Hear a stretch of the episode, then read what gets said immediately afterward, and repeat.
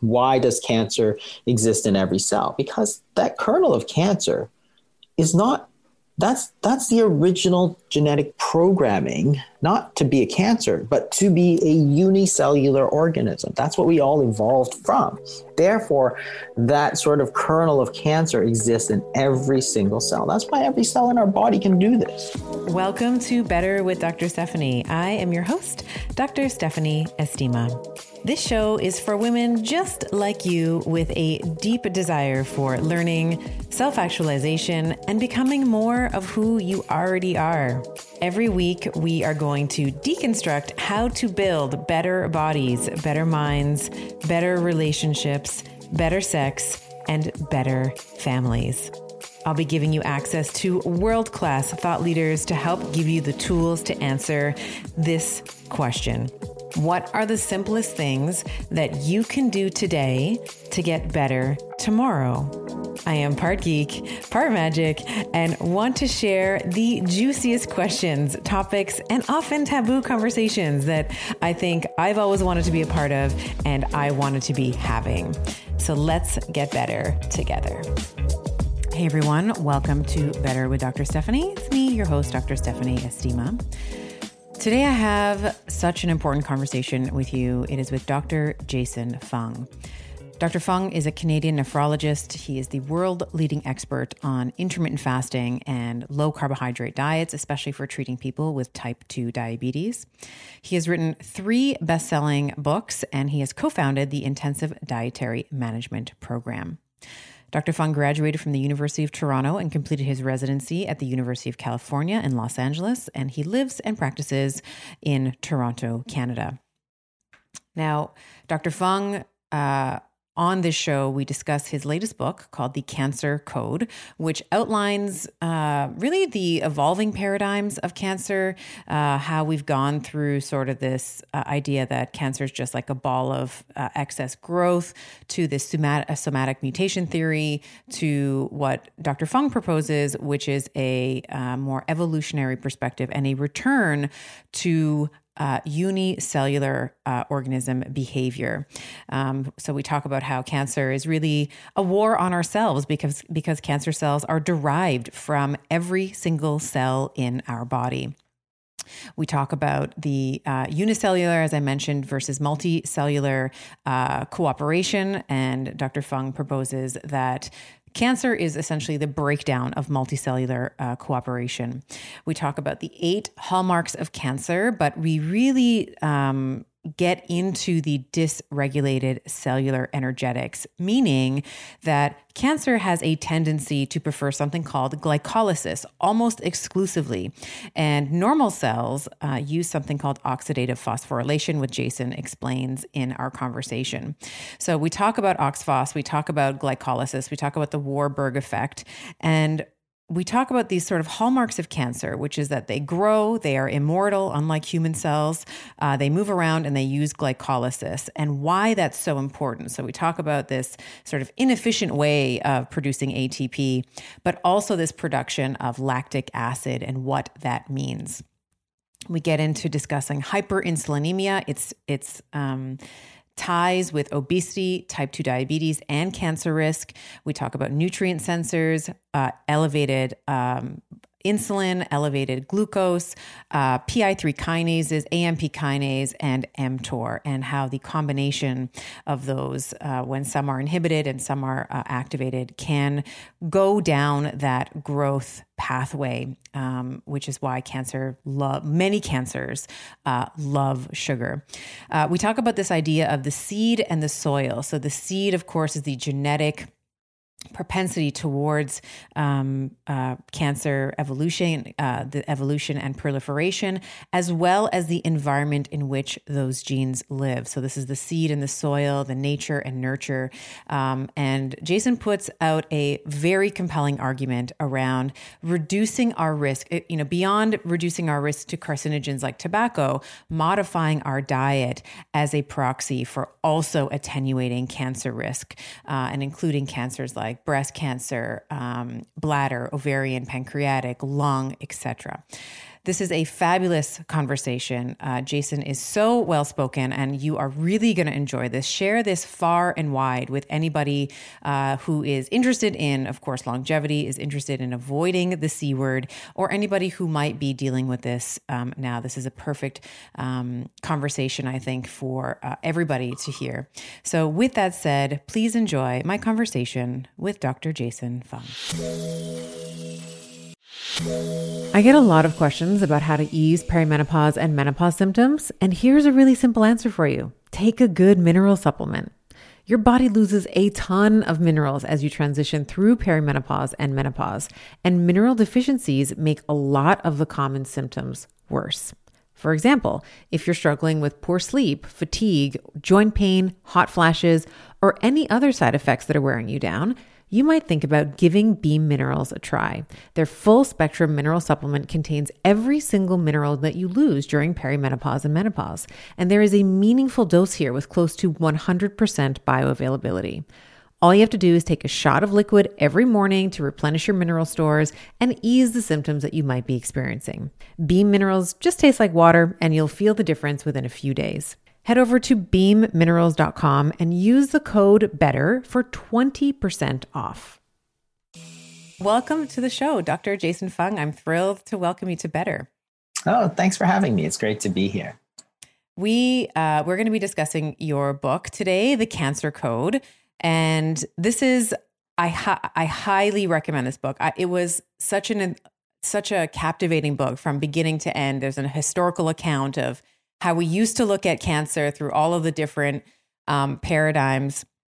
And I feel like the book, in and of itself, um, tries to establish. Uh, it's it's a book that um, tries to answer what is cancer, which I don't think really has been done uh, in the past, and it's a it's a departure from more of the traditional theories uh, around what cancer is, which might be like unregulated growth or you know, you just were a part of this unlucky gene pool, and that's why you know you have cancer, and there's some genetic mutation that is predictable that uh, is the reason why this this cancer um, came to be.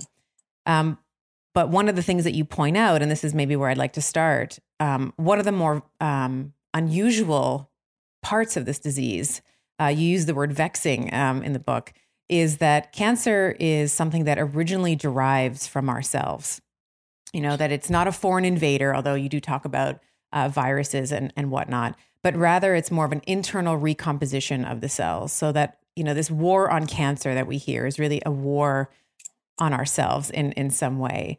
So maybe let's start by exploring that question, um, which is what is cancer? Yeah, uh, thanks. Thanks for that. And I I think truthfully that it's like the most fascinating question that nobody really talks about. Like there's so many interesting things about cancer uh, that are happening. Like um, you know if you think about what the disease actually is it's nothing like anything we treat. It's not an infection, it's not a bacteria, it's not a virus, it's not a blocked blood vessel like heart attacks and, and strokes, for example.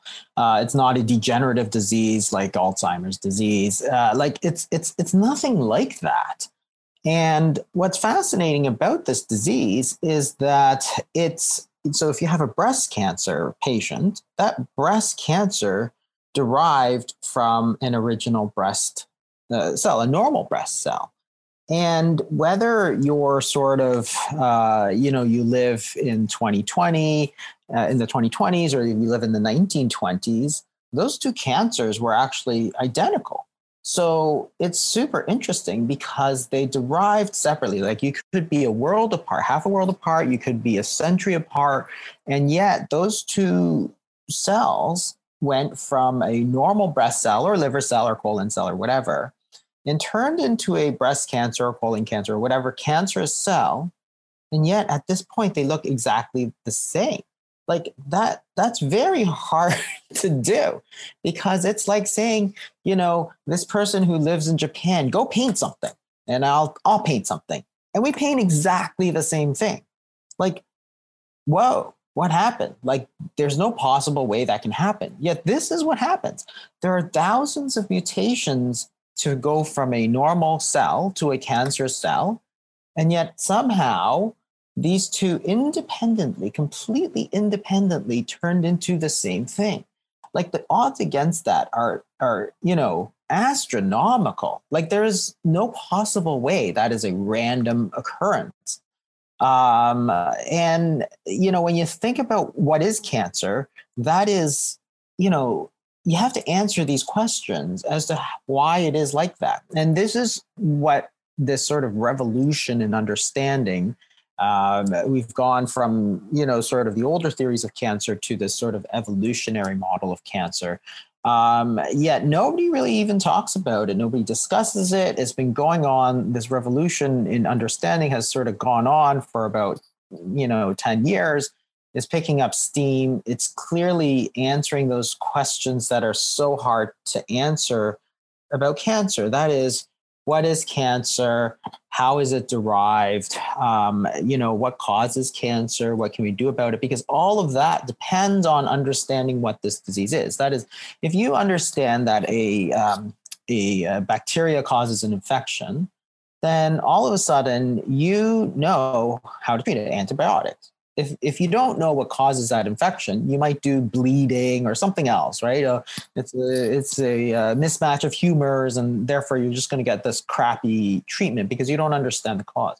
So I think the most important question is what is cancer, and that's really what this book is about. And it's a it's a very fascinating, I think, it's a very fascinating story of uh, sort of where we came from and what our understanding is and how that impacts future treatments and what we can do about it. And one of the things that I always think is again fascinating is that if you ask somebody, even even an oncologist, what causes cancer, right? They'll say things like, "I don't know, we don't know," or "It's all genetic," right? It's like, okay, first of all, clearly not genetic. Like, let's take lung cancer. Yes, there are genetic causes of lung cancer, but the majority were caused by smoking or pollutants, like if you have asbestos causing uh, mesothelioma. Uh, you know, so it's like that answer is so wrong. It's it doesn't even begin, right? And if you say it's genetic, it's like you're you're you're way off because we've studied this to death. And you know, so I cite some studies looking at okay, well, what part of con- cancer causation is genetic? It's like 20% or 25%. Well, there's like 70, 75% of cancer causation that we know actually a lot about. So these are called carcinogens. And we have huge lists of carcinogens smoke, asbestos, you know, all kinds of things, soot. Um, and so, therefore, it's like once you know that certain things are going to increase your risk, now you have to try and put it together in a sort of satisfactory uh, story to say why are they causing cancer? What does this tell us about how cancer develops? And you know uh, there's there's even more interesting questions two very fundamental questions uh, i think that people don't answer which is why can you find cancer in practically every single cell in our body? You have cancers of every possible cell including the heart, including the placenta, including you know the you know stuff that you just never think about. Yes, sometimes they're rare, but it happens. And even more interesting, why do you find cancer in every single multi-celled animal that you can find? So, you know, even this very, very primitive animal called the hydra, which you study in high school biology, they found cancers in that. So it's a, extremely primitive. So cancer is not a disease of humanity. It's not a disease of smoking necessarily, because as far as I can tell, these hydra don't smoke. So therefore, you have to answer that question: is why is it that you can find this in everything? If you look for the causes of cancer in humans, you're going to miss the whole story because cancer runs far further back than humanity from an evolutionary standpoint. It goes all the way back to the beginnings of multi-celled life, which is, I think, such an you know, it's such a fascinating story and so many implications. And of course, eh, you know, the the the, the short story is a little complex, but it's it's sort of in that intersection. It was a disease that sort of uh, originated from the, the the transition between unicellular life and multicelled life. Yeah, and I, I when I was reading your book, um, I was saying to you in the pre-chat before we started recording, I just recorded another interview, which will be actually coming out after our conversation uh, with Dr. David Perlmutter, and he takes a very similar view with uric acid. You know, we used to sort of think uric acid was this just throwaway compound, had nothing to do with you know, met, you know, some of the metabolic mayhem that we're seeing now, like NAFLD, et cetera. And then he looks at it from this evolutionary lens. And I couldn't help but think when you were going, and I, I wanted to, I want to sort of double click on this unicellular, some of the characteristics of unicellular organisms, because I think that'll really fill out the picture for my listeners. But I was thinking about gestation. You know, when you think of, when you look at, you know, a fetus, an embryo, and then its final destination as a, a, a human baby, when you look at its development over time, it sort of looks like a fish, and then it kind of looks like an amphibian you know, around six weeks of gestation, we have this tail, like there's a tail that's there, gets re- reabsorbed, obviously, and then becomes, you know, the sacral and the coccyx bones. Uh, and we call that the tailbone. Um, and then even when the baby's born, we have primitive reflexes that need to be inhibited when we have more cortical development. And I was thinking about this in in that context because I've you know I've done a lot of uh, you know postgraduate training and like you know pregnancy and stuff, and it lines up in the same way that you have this overlay of of of uh, programming over millennia, um, and this is more of a uh, as a, a, return to more of those primitive or simpler. Um, uh, organisms. So I wanted to, um, and you create this compelling argument in the book that cancer is indeed a regression from this multicellular construct to more of a unicellular um, sort of competition, do or die uh, kind of uh, uh, compound. So I wanted, I, I wondered if you might explain that or expand on that a little bit. Yeah, absolutely, and I think that that's a great point. You know, the the three famous words of um, you know development is um, ontogeny recapitulates phylogeny, which is I always thought very funny, but what it means is that the development of the human fetus is, recapitulates the development as we evolve through species, which is, um, you know, the, the idea being that as we evolve as a species, you don't sort of erase stuff. You actually add on to stuff, right? And this is very, very, very important because it means that original program sits at the at, at the very center right it's still always there less yes you can you can you know put something on top but you never erase it. It's sort of like computer memory right? You think you erase something it's never erased. That's why you know the fbi goes in and it's like hey that's all that porn you deleted right? So the whole idea is that it's always there. It just gets rewritten. It gets covered over right? It's like oh you suppress certain stuff and you erase certain other stuff. And so this is really important because uh, when we were evolved we all evolved from unicellular life. So unicellular organisms like bacteria and yeast and so on. Yeast is a better example because it's a eukaryote, which is a little bit more complex, uh, and it's a it's a much more complex uh, single-celled animal. So anyway, there's different priorities when you're a single-celled animal. That is, if you look at uh, what it does, it's basically in competition with all the other cells for survival. So there are certain characteristics that is, it's it, it really needs to fight off other things. It's going to move around. It's going to grow as much as possible. It's essentially immortal. It will keep reproducing, reproducing, reproducing until you know uh, forever. Actually, so if you take a bacteria in a petri dish you can actually keep growing, growing, growing, growing, growing. It doesn't really matter. You could grow it like a hundred thousand times if you want. That doesn't actually happen in um, in normal cells. There's uh, like if you took a piece of uh, normal breast uh, breast cell and grew it in, in a petri dish or in a, in a broth, a nutrient broth.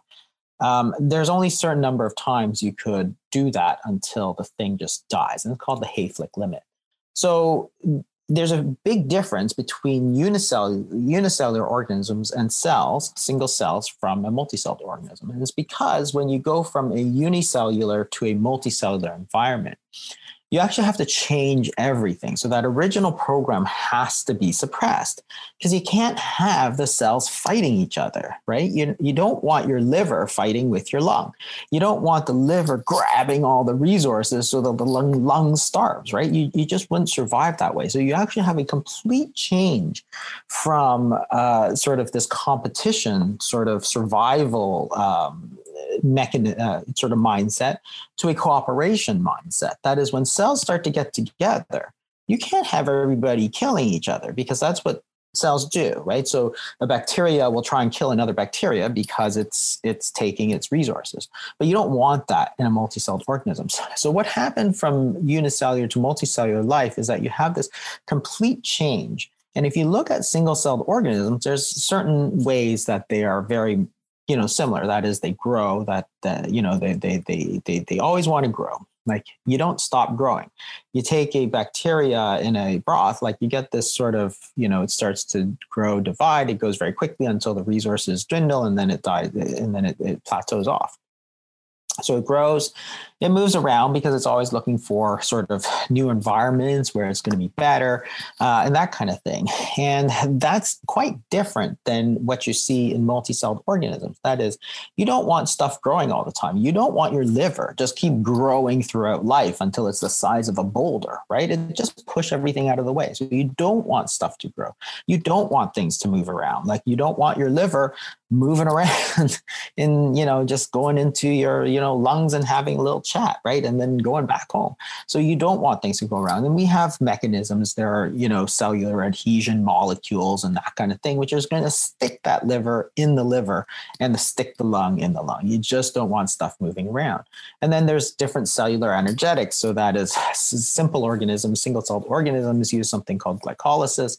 Uh, and, and, and multi-celled organisms tend to use oxidative phosphorylation. And so they, they have different energetics.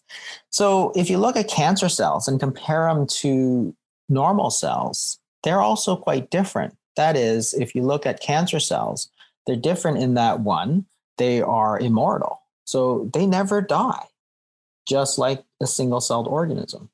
Uh, you can have those, and there's a great book about Henrietta Lacks about how they took her cervical cancer cells, and they're still using them for experiments. So they've probably multiplied them like a million times by now, and they're still going way past the Hayflick limit. So they don't do that. The, the cancer cells, they keep growing. They never stop growing, right? That's the real problem. And the third thing is they move around, they metastasize. Well, that's exactly what you see in single celled organisms. So what you've done is you've taken this cell in a multi-celled organism and you've sort of reverted it back to its sort of original survivalist you know, uh, sort of uh, programming because that was always there in the first place.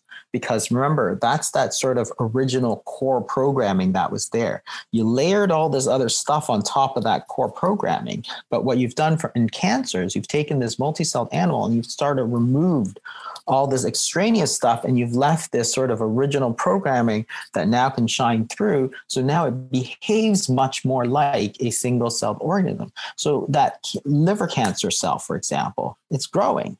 That's the big problem, right? And then we see it on CT is metastasizing. That's what kills people. And it's it's taking resources, it's destroying other cells, it's fighting with other cells. And it uses the glycolysis, which is something which is very unusual that we've known about for a long time. Cancer cells use this sort of primitive respiration, which is uh, much different, primitive fermentation, I should say, which is this, this glycolysis, as opposed to what, what our the, the liver cell normally does, which is oxidative phosphorylation.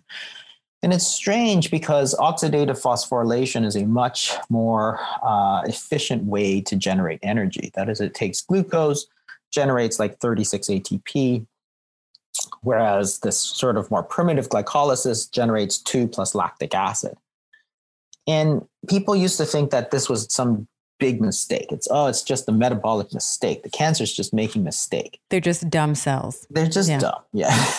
and it's like and it's like, okay, but like 80% of cancers, you see this, this Warburg effect, it was called. They use glycolysis, where they're generating less energy per glucose.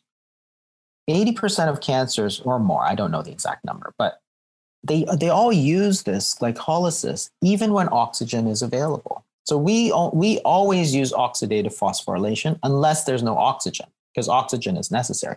So if we don't have oxygen, all our cells have the intrinsic ability to use this glycolysis. It's a very primitive form.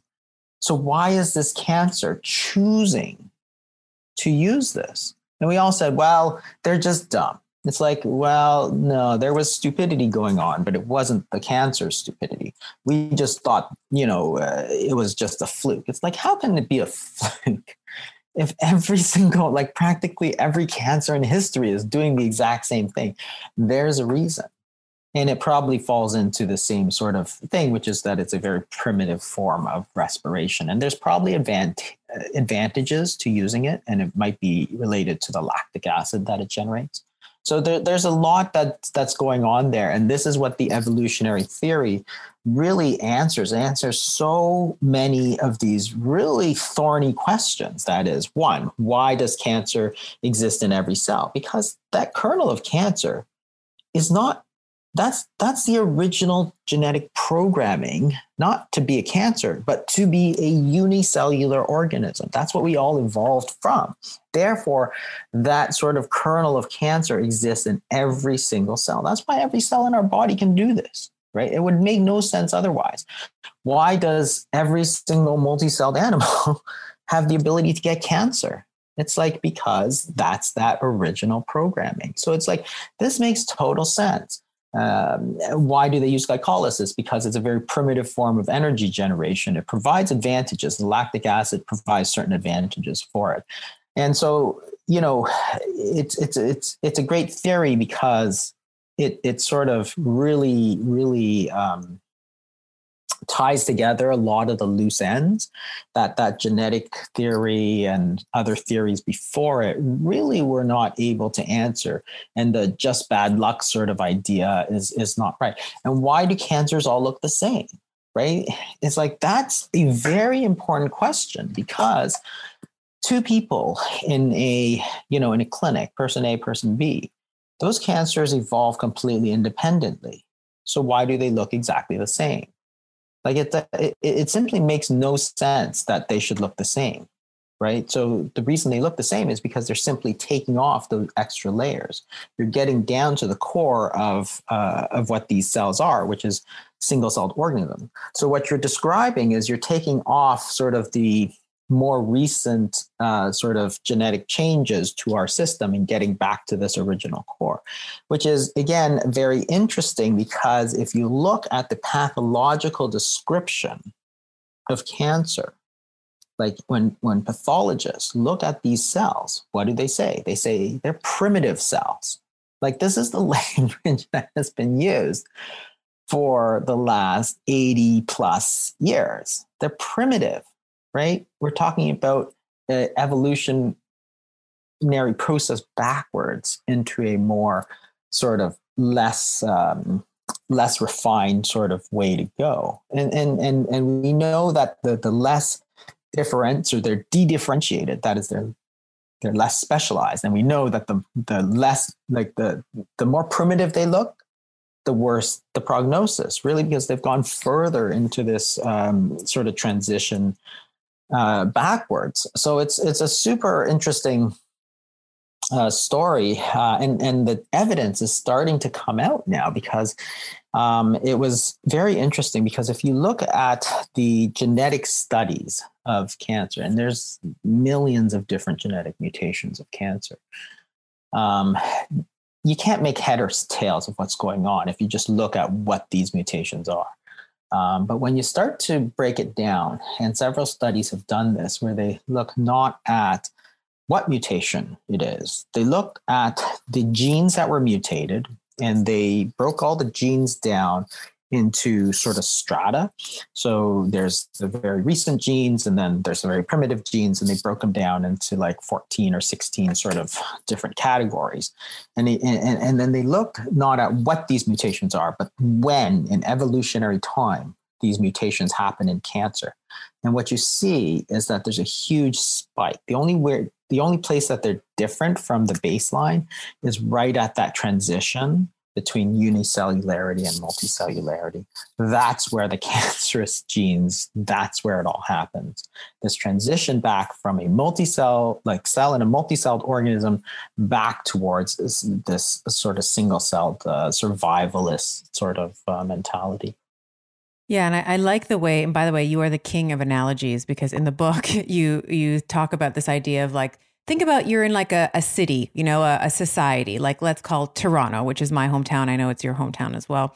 So we have Toronto, which allows for specialization. We have nephrologists and we have chiropractors and we have bakers and we have butchers and we have all of these people who can, you know, electricians and there's water and all that. So we can all specialize in our zone of genius and contribute to society as a whole. And there's rules that you have to follow. Like you can't just go around stabbing people on the street, let's say.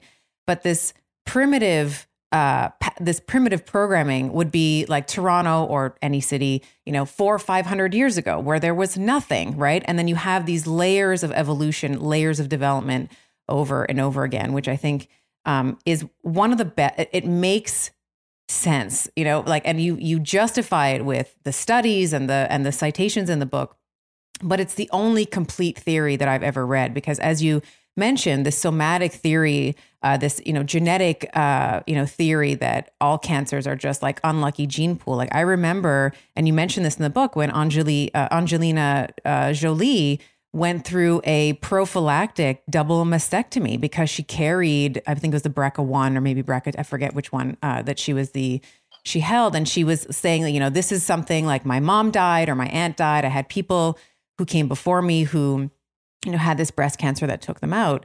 And I remember uh, I remember feeling um, like that can't be the whole. Yes, I understand the like the BRCA gene is sort of its own special subclass where it does have a predictive. There is a higher incidence of breast cancer for um, for individuals who who carry that. Sodium is an essential nutrient involved in the maintenance of normal cellular balance, the regulation of fluid and electrolytes, and your blood pressure. Start your morning right with a refreshing, salty tonic of LMNT. It's spring season now, which means I will be enjoying watermelon or grapefruit salt on ice, and it is a fabulous way to balance stress hormones and make sure that I am maximizing my muscle gains. LMNT also has a no questions asked refund policy. Try watermelon or any flavor that you want, and if you don't like it, they will refund your money no questions asked, and you don't even need to return the box. Head over to drinklmnt.com forward slash Dr. Estima. That's D R I N K, lmnt.com forward slash D R E S T I M A, and you will get a free LMNT sample pack with any purchase. Um, but there's also this like seed versus soil, you know, kind of argument also to be made, which you make in the book too and just before we get there, I wanted to just double click on on lactic acid because you mentioned it and I in the book you talk about this idea that you know you, you mentioned you know one uh, molecule of glucose gives us 36 molecules of ATP in regular aerobic conditions. Um, when we're talking, uh, pardon me, with oxidative phosphorylation and then with glyco- glycolysis, um, you said uh, in the book, you know, cancer cells uh, can metabolize 11 glucose molecules to 22 uh, glucose molecules plus 22 lactic acid. And then the lactic acid, if they want, can be also on a one to one ratio converted um, to glucose. So essentially, you know, they they require more, but they can they can produce um, glucose just as quickly, if not have uh, produce ATP. Pardon me, just as quickly. Uh, it just requires, you know, maybe 10x, like the order of like 10x right. more glucose to do so. And I wanted to just highlight uh, lactic acid for a moment because, again, we used to sort of say, oh, it's like when you're, you know, it's a throwaway molecule. It's just this thing that happens when you exercise too intensely. Um, and you give this, uh, you you present this argument, which I thought was also very elegant, in that it's also a, you know, in the same way that like a chemical plant might dump, uh, you know, their contents into the surrounding area, cancer cells also do that. Could you could you talk a little bit about why that might be advantageous in the survival uh, of the cancer cell or the tumor that's growing? Yeah, so this is I, I, I thought this was very interesting too. So you know, there's always this argument that so oxidative phosphorylation, which is sort of the most advanced sort of way that we generate energy, is one glucose is 36 ATP. So everybody said, well, glycolysis is much worse because you only get two ATP plus lactic acid. Um, but that's only an advantage if glucose is limited, right? Because you can take sort of much more glucose, right? You can take, you know, instead of getting using one glucose to 36, you could take like, you know, 18 glucose and go to 36. And it's much faster. That's why when you're exercising, you you actually just fall back onto glycolysis if there's not enough blood supply.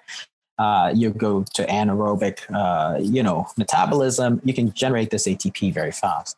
So it's not an advantage if so so so there's no difference if you have a ton of glucose. And of course in this day and age with obesity and overnutrition and stuff it's it's it's not a limiting factor. So therefore that sort of whole advantage of oxidative phosphorylation goes out. But then the question is you know okay so you so you generate the same amount of atp so what? So what's the advantage? There has to be an advantage in order for all those cancer cells to be doing it uh, right? Because if, if they're doing something and it's working because cancer is is thriving and all that. But by definition, it's not stupid, right? Like you might think it's stupid. It's like, but that's because you're stupid, not because that what they're doing is stupid, right? You have to figure out what they're doing. So the lactic acid is the big differentiator if you have the same amount of ATP. So then you have to, you know, so so then you can approach the question and say, well, why would lactic acid be so advantageous for this? Cancer cell, right? It doesn't make sense until you look at it from the evolutionary paradigm, which is to say, like, look, these cells have now sort of de evolved into single cellular organization. Their primary role is to compete, not to cooperate, right? So just like in Toronto, you're you we cooperate with each other. If you're a survivalist in the woods, 100, 500 years ago, you compete with other people. If somebody comes onto your territory, you kill them because they're going to take your resources, right? You're competing, not cooperating. Same thing with this cancer cell. So if you take lactic acid and you dump it onto your neighbor's property, well, you're going to damage your neighbor. So you get ahead in two ways. Either you get better or you make your opponent worse, right? Either works. So this lactic acid now has several advantageous things. That is, it can actually sort of break down some of the extracellular matrix that's around it, make it easier to metastasize, for example, make it easier to get into the blood vessels, damage the surrounding cells so that you can grow. If you damage your neighboring cells, you can grow into where they are. And um, the lactic acid, some people also think uh, because it generates this inflammation, you actually uh, recruit cells, white cells, that will now release growth factors. Because if you have damage, so say you cut yourself, you know, cells will come around. They have to release growth factors so you can regrow that skin and regrow that blood vessel. So the cancer cell, it dumps this lactic acid out and then these white cells come around and you know flood you with growth factor. They love it because they've got all this growth factor to grow. So it's like oh this is fantastic. So that lactic acid actually is hugely advantageous for the cancer cell and hugely disadvantageous to the surrounding cells. So hey that's all good. No wonder the cancer cell is like give me more I need this ATP, but I also love this this this lactic acid. And the other thing that was pointed out um, a number of years ago, I think it was in a paper in Science, is that when you um, take oxidative phosphorylation, you actually burn that glucose into pretty much energy. So, right? So what comes out is O2 CO2. So you've turned this glucose into into energy, ATP. But if you do it with lactic acid, you not only get energy ATP, but you also have the carbon skeleton that you can build other stuff. So you can transform that into other stuff. So, you know, if you think about building, if you think about growing, you need two things you need energy and you need the stuff to build with. Like you're building a house, you need the energy of the builder and you need bricks. Same thing with cancer cells. If you want to grow, you need that energy, but you also need building blocks, the bricks, to build more cancer cells. Well, you can't get that if you turn all your glucose into pure energy.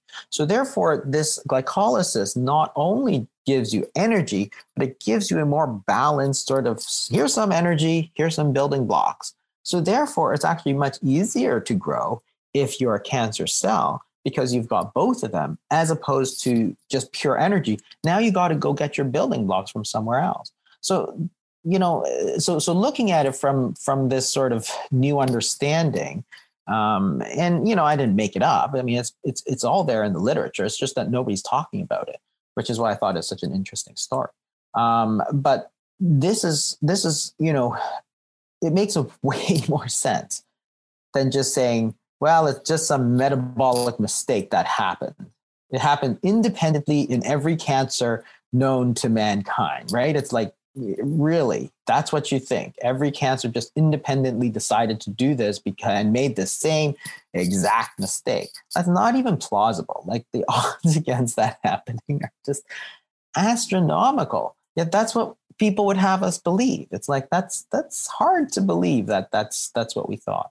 Statistically impossible exactly. Yeah. statistically completely impossible so let let's return to that seed versus soil argument and let's let's talk about this in the context of glucose and hyperinsulinemia because one of the things you're very well known for even before writing this book of course is your work around fasting and bringing um, you know individuals into a we'll, we'll call it increasing their insulin sensitivity bringing them into a, a euglycemic um, uh, state. And you you link hyperinsulinemia uh, very well in this book. I know you've done it in, in previous ones as well, uh, between cancer uh, risk, uh, particularly in this book, but also type 2 diabetes and obesity.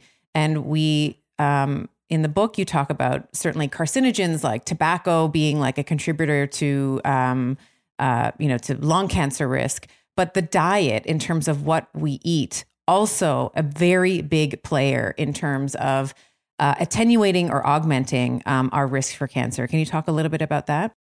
Yeah, so um, we'll go back to the somatic mutation theory, which is, I think, very important because it's sort of how we all, you know, grew up, because that was sort of the major paradigm of cancer. So, what happened is that um, starting in the 60s, we started to learn about genes and all this sort of stuff. And the paradigm at the time was well, cancer is, is a disease of excessive growth. Stuff is just growing too fast. And, and that was okay.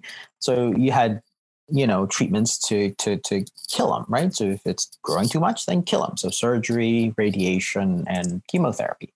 Um, and er, in the 60s and 70s, they started to, to discover genes and all this sort of stuff. And it's like, hey, so this is a great explanation. If you have a cancer that's growing too much, well, why is it growing too much? Because you have growth genes that are turned on too high, right? Or you have um, genes that are supposed to stop growth, like brakes, uh, and they're turned down too low, right? So you're either stepping on the accelerator too much, or you're sort of, you know, pulling back on the brake too much. And either way is going to lead to excessive growth.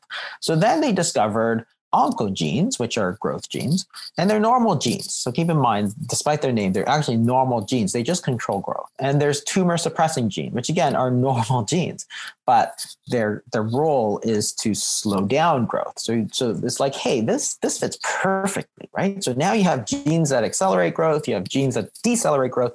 If you have a mutation in this gene and you turn on the, you know, the the accelerator too high, you're going to get it. Or if you turn down the brakes too low, you're going to get it. And therefore this coalesced into this so-called somatic mutation theory, which is that this is what cancer is. So it's not sort of invalidating the previous paradigm. It's sort of explaining it at one level deeper, right? So why are they growing too much? Well, it's the genes. So they discovered this and, you know, they started to develop treatments, very successful. And so we got to the stage in the 1990s where we thought, okay, well, this is the answer, right? So you have a gene mutation therefore too much growth. You find the gene you fix that gene you cure the cancer. So then you had the Human Genome Project, and we thought, okay, well, now next step is to map all the genes in the human body and they did that in the 2000s and then they did an even more ambitious program which was called the cancer gene atlas. Um, and instead of sequencing one person's uh, gene they took like 30,000 30, plus cancer samples and sequenced them all and said okay well let's take you know a thousand colon cancers figure out the mutations, figure out the key mutation, and then we'll develop a way to block it. Sounded pretty reasonable, but clearly it didn't. It, it, it wasn't enough. So then we got this sort of two hit hypothesis, became a three hit hypothesis, which means that, well, one gene mutation was enough. What you had to have was like a couple of mutations, right? So uh, maybe two or three. And then that was fine. So that was the sort of prevailing idea at the time. What they found instead was not two or three mutations. Each colon cancer, for example, might have like a hundred mutations. And even worse, um, if you took two patients, patient A, patient B, same looking colon cancer, patient A had 100 mutations, patient B had 100 completely different mutations. It's like, okay, that's complete madness now because you simply cannot give 100 medications to patient A and develop another 100 medications for patient B and another 100 for patient C, right? It just isn't going to work. So the whole thing was uh, it didn't work and there wasn't a few mutations we thought we'd find like a couple of mutations because that's what the early studies found uh, you know, at one count, I think there was like six million different mutations. So it's like, okay, this is not that useful. Every single cancer has like a hundred different mutations. Uh, you know, so you, you might have uh, a cancer like a liver cancer and it was different. Like there you'd find different mutations within that cancer. You found different mutations in the sites of the metastases. You had different mutations recurred. It was completely so so the genetic sort of view of things didn't go in our way. So this was by the 2000s we thought okay we're going to cure cancer.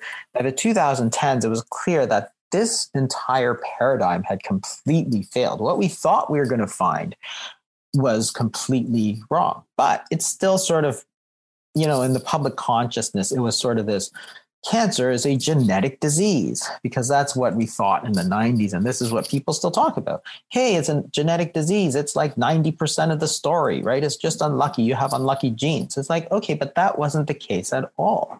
And this is what I mean by the seed in the soil, because if you think about it, cancer is an interaction between what you have, the genes. Those genes certainly play a role. I'm not saying they don't.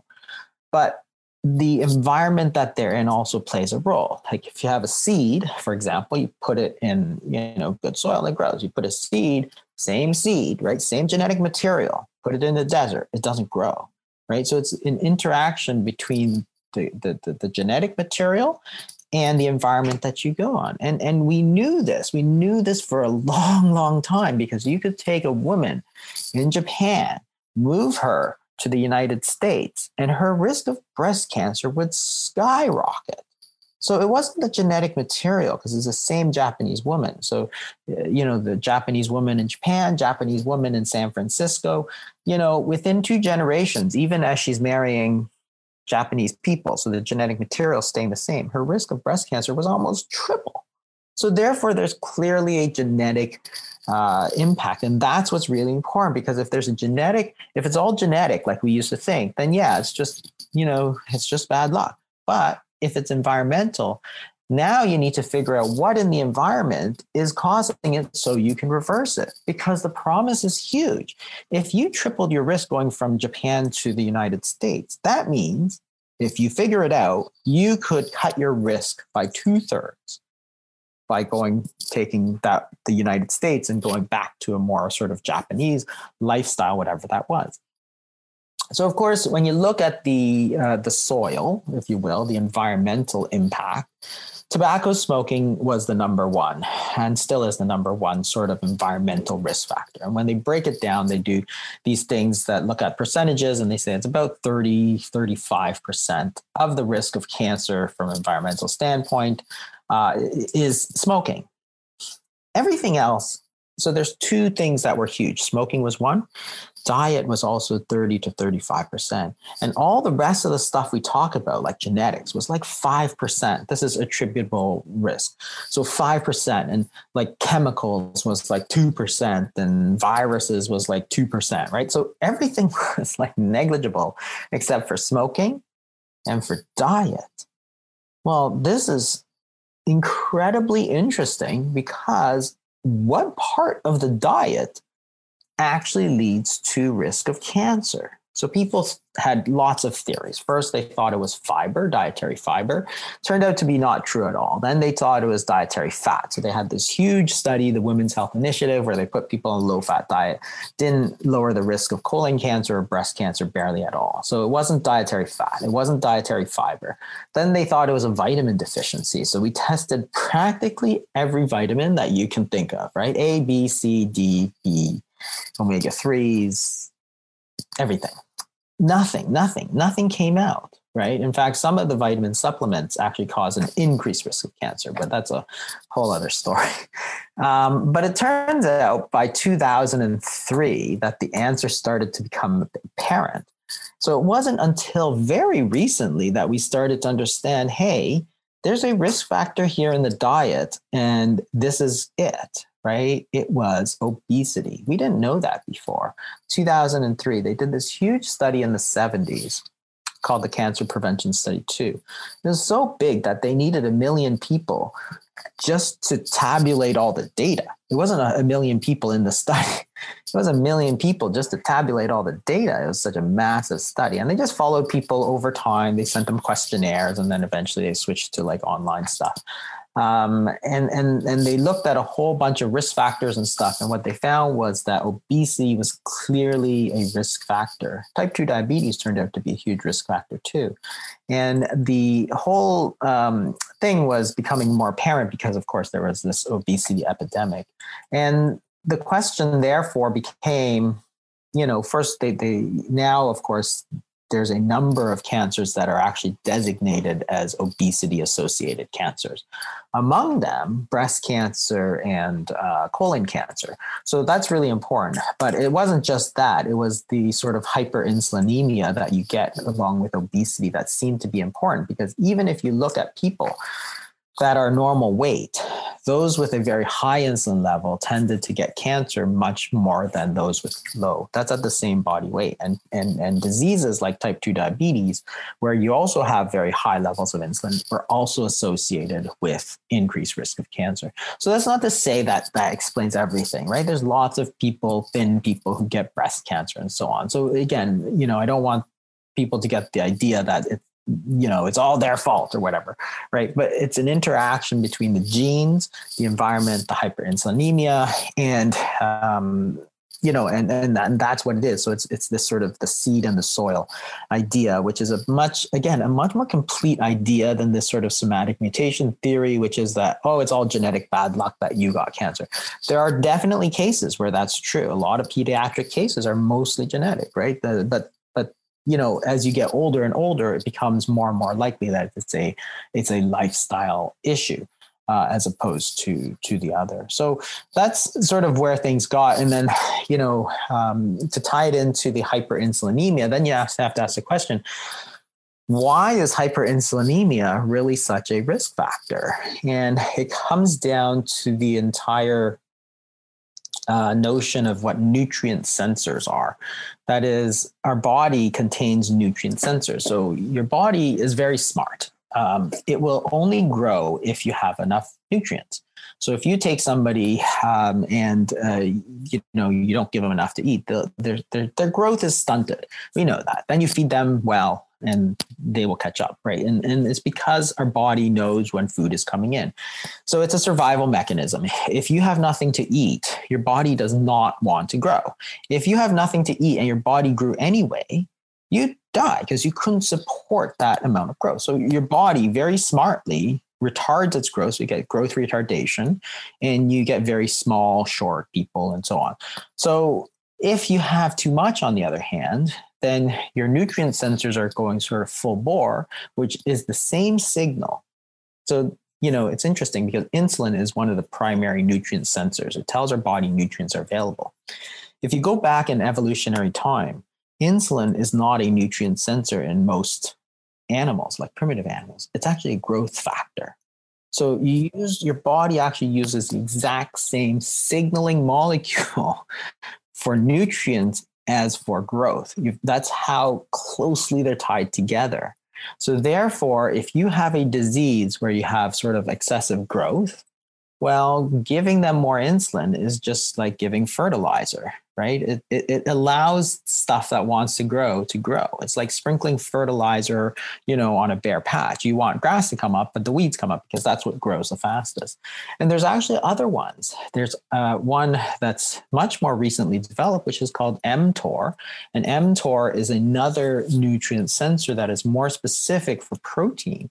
In fact, if you block mTOR, that actually is used as a cancer drug in some cases. And then a third one called AMPK, which is another nutrient sensor in the body, uh, is impacted by metformin, which is why in certain studies it, it, they see that metformin, which sort of downregulates that whole pathway, might actually play a role in reducing cancer recurrence and so on. So, again, very, very interesting, which gets back to sort of, um, well, if you don't use drugs, well, the other way to impact nutrient sensors is through your diet.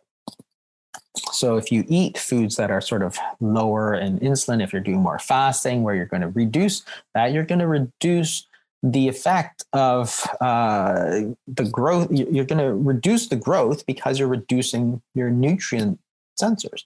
And that's, you know, and we're actually a far long way from having the research to really back that up. But clearly, there is an association between hyperinsulinemia, obesity, and cancer. And that's what it comes down to. So, if, therefore, at a very, very basic level, if you can prevent the obesity, presumably you're going to reduce the risk because those cancers are obesity associated cancers. Beautifully said. And in the book, you talk about PI3 kinase as well, which is very sensitive to glucose. Uh, we had Dr. Robert Lustig on the show and he he was sort of like PI3 kinase is like a bouncer. You know, it just depends on how many people are at the door, and it sort of swings open depending on how much glucose there is. Uh, you mentioned AMP kinase, which is again, you know, one of the things. If you want to kill AMP kinase's activity, it like there's glucose, right? Sugar uh, is one of the things that will impair that activity, and then mTOR. Uh, we've talked about this in the context of uh, protein signaling. Uh, Dr. Ben Bikman would also suggest that glucose as well is a, a potent um, activator of of mTOR. And when you sort of take all of these things in aggregate, you know, if you are activating PI3 kinase, you have a lot of glucose, the door swinging open. AMP kinase is inhibited, and then you have mTOR, which is activated. This is this sort of combination, if you will, of nutrient sensors is leading down that pathway uh, towards growth. It, you know, whether or not you're in the presence of oxygen, like nobody cares, or the cells don't care, I should say. Um, and and so, as you were mentioning, you know, it's not you know that you had the carbohydrates that one day that gave you the breast cancer. Um, it is, as you as you uh, so eloquently explained, the this this uh, marriage between the seed and the soil, like this, the gene and what's above the gene. Um, but it is it is important to think about you know, and a lot of longevity experts talk about um, restricting protein, you know, and I, you know, in, in, my book, I talk about sort of cyclical protein consumption, like sort of pulling back mTOR and then allowing it, you know, in the presence of things like resistance training, because muscle growth is is very important for longevity and a whole host of other things that we don't even have time to get into now. But we we want to activate mTOR. Um, let's say, you know, if we have if we are resistance training. You want mTOR to be activated. You want to be giving yourself some protein and some carbohydrates, let's say, to help with that um, anabolic growth of the muscle and preventing that catabolic destruction of it with the carbs. But always doing that and not having the output to sustain it is what I think you're you're talking about, where insulin is uh, as you said, you know, a substrate, you know, brings the glucose in so that the cell can use it as a substrate to produce energy, but it's also involved in cell proliferation. So bringing your insulin levels down to a healthy, you know, I always like them, you know, under five if I, you know, if I can, we're talking about labs, but um, I think bringing, you know, paying attention to your glucose, so whether that's a CGM or, you know, you engage in regular fasting, uh, or bringing your insulin into like increasing your insulin sensitivity and bringing like pulling down on that glucose, I think is a great strategy for anybody. And you know, as you mentioned in, you know, you you wrote in in uh, uh, one of your fasting books, like one of the beautiful things about fasting is it's diet agnostic. Like you can you can do it doesn't matter if you're vegan or paleo or keto or whatever you can still fast, which I really, really appreciate and love. Yeah, I think that's important because it's actually really hard to change somebody's diet, like especially if they're older, right?